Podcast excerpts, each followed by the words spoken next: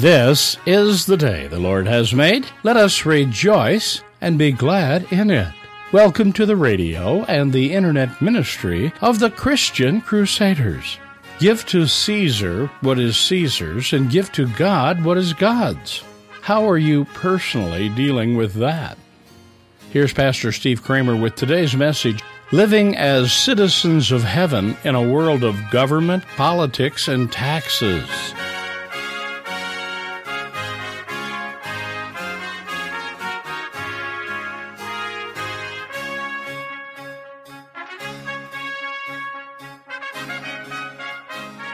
How is one to conduct oneself as a citizen of God's kingdom in a world of politics, government, and taxes? I hope you'll stay with us and find out the answer to that question from the smartest person that ever lived. We begin our worship time in the name of the Father, the Son, and the Holy Spirit. Amen. Let's pray. Merciful God, we need your wisdom and guidance for the living of these days. Speak your word to us, O Lord for your servants are listening. Amen. Our reading for today is taken from Matthew chapter 22, beginning at verse 15. Then the Pharisees went and plotted how to entangle Jesus in his words, and they sent their disciples to him along with the Herodians, saying, Teacher, we know that you are true and teach the way of God truthfully, and you do not care about anyone's opinion, for you're not swayed by appearances. Tell us, then, what you think. Is it lawful to pay taxes to Caesar or not? But Jesus, aware of their malice, said, Why put me to the test, you hypocrites? Show me the coin for the tax. And they brought him a denarius, and Jesus said to them, Whose likeness and inscription is this? They said, Caesar's. And he said to them, Therefore render to Caesar the things that are Caesar's, and to God the things that are God's.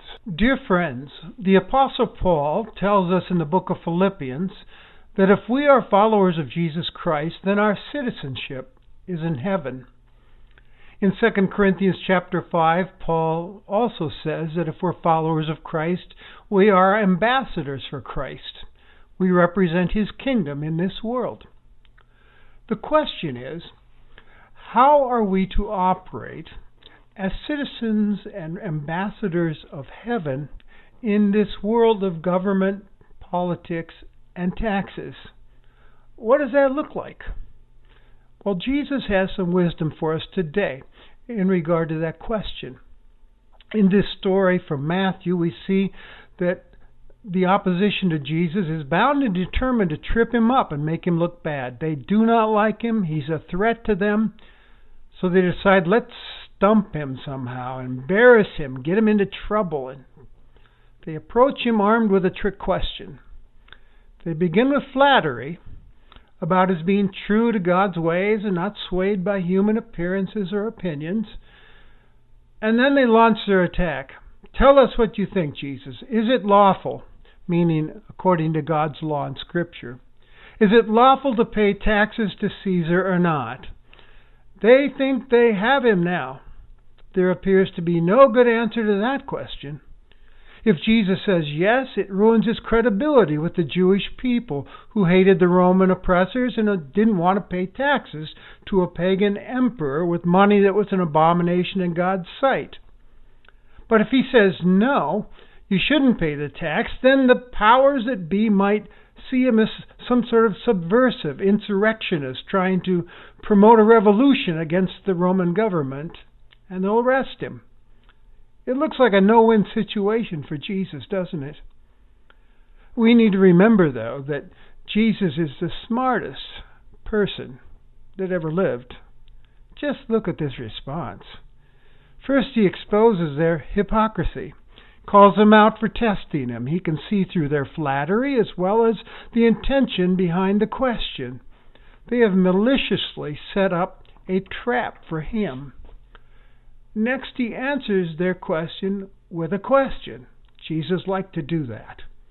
First, he has them bring him one of the coins that was used to pay the tax, and surprisingly, they have a coin on them, which openly exposes their hypocrisy. What are they doing with one of those hated taxation coins? And then he asks, Whose image and inscription is on that coin? They answer Caesar's. The coin has Caesar's image on it and an inscription stating that he's divine. And any Jew with a sensitive conscience would hate that, for it broke God's commandments. It was bad enough to pay taxes to the oppressors, but this coinage was an abomination. Jesus answers their question with this memorable statement, and it provides wisdom and warning for us. Therefore, render or give back to Caesar the things that are Caesar's, and to God the things that are God's. Give back to Caesar that which is Caesar's. Yes, give back to Caesar, meaning the government, his due. Pay your taxes, Jesus says. The usage of Caesar's coinage acknowledges his authority and our obligation to pay taxes. They could not benefit from imperial roads or education or justice and freedom from invasion without making their contribution. Jesus is saying those who enjoy Caesar's benefits should pay Caesar's taxes. You and I are to participate and give back to our community, to our nation, with our time and our energies. We exercise good citizenship. We pay our taxes. We, we serve. We are law abiding. We work for justice and peace and the well being of our neighbors. But then Jesus adds to that. He says, and, and this is a big and, give back to God the things that are God's. This could be seen as almost a subversive statement when you think about it. Because what is God's? Well, what has God put his image upon? If you look at Genesis chapter 1, verse 26, we see that God has made us in his image. His image is on us. We're created in his image. He created us for himself. Therefore, we belong to him.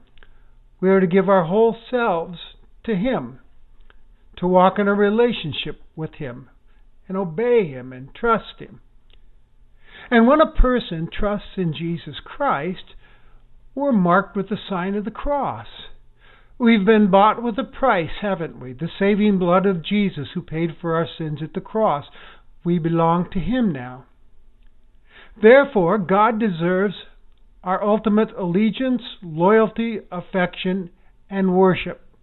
He is to be the center of our existence. As kingdom citizens, we seek first the kingdom of God and His righteousness in our world.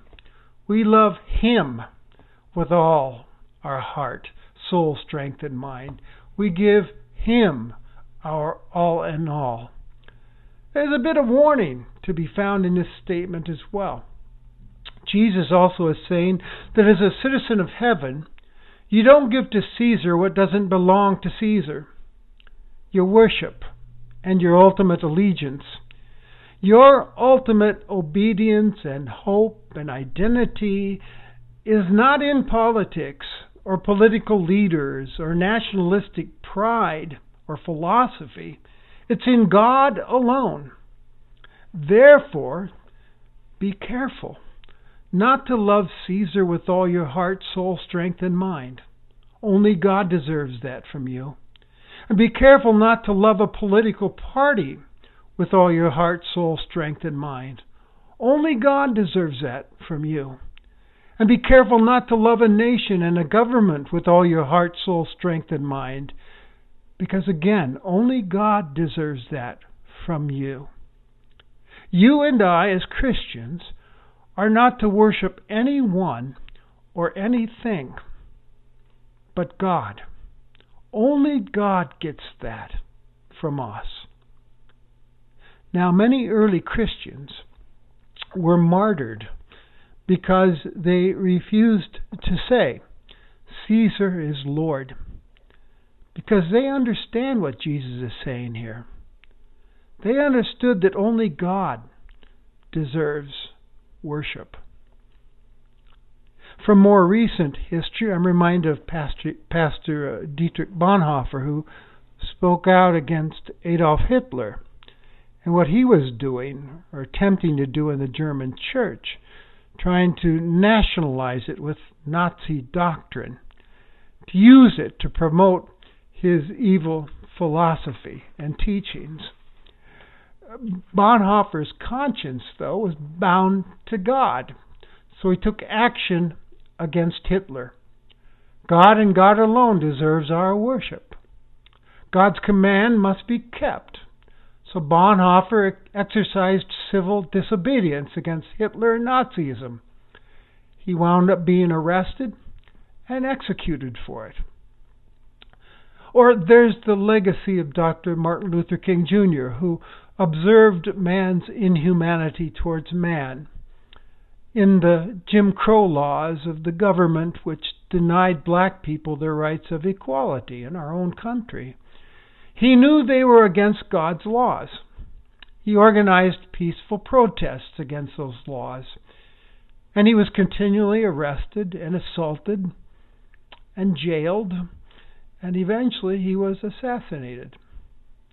Dr. King said one time, The church must be reminded that it is not the master or the servant of the state, but the conscience of the state. It must be the guide and the critic of the state, and never its tool.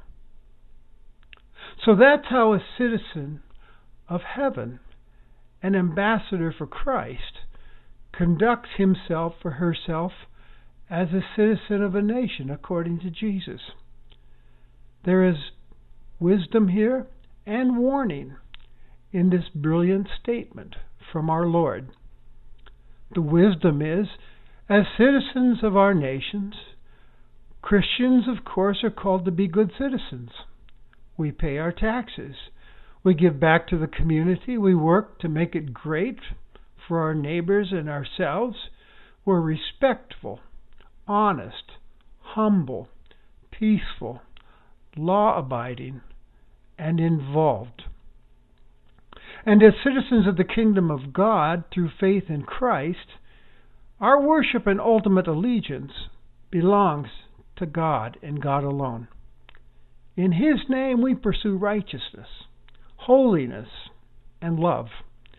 We live out the great commandment of love, loving God with all our heart, soul, and strength and mind, and our neighbor as ourselves. Him and Him alone we worship.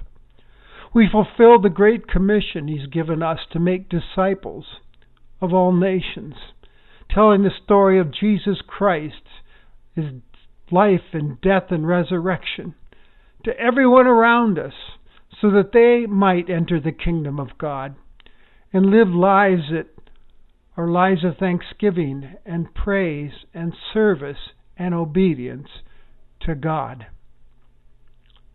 And here is the warning, the caution sign.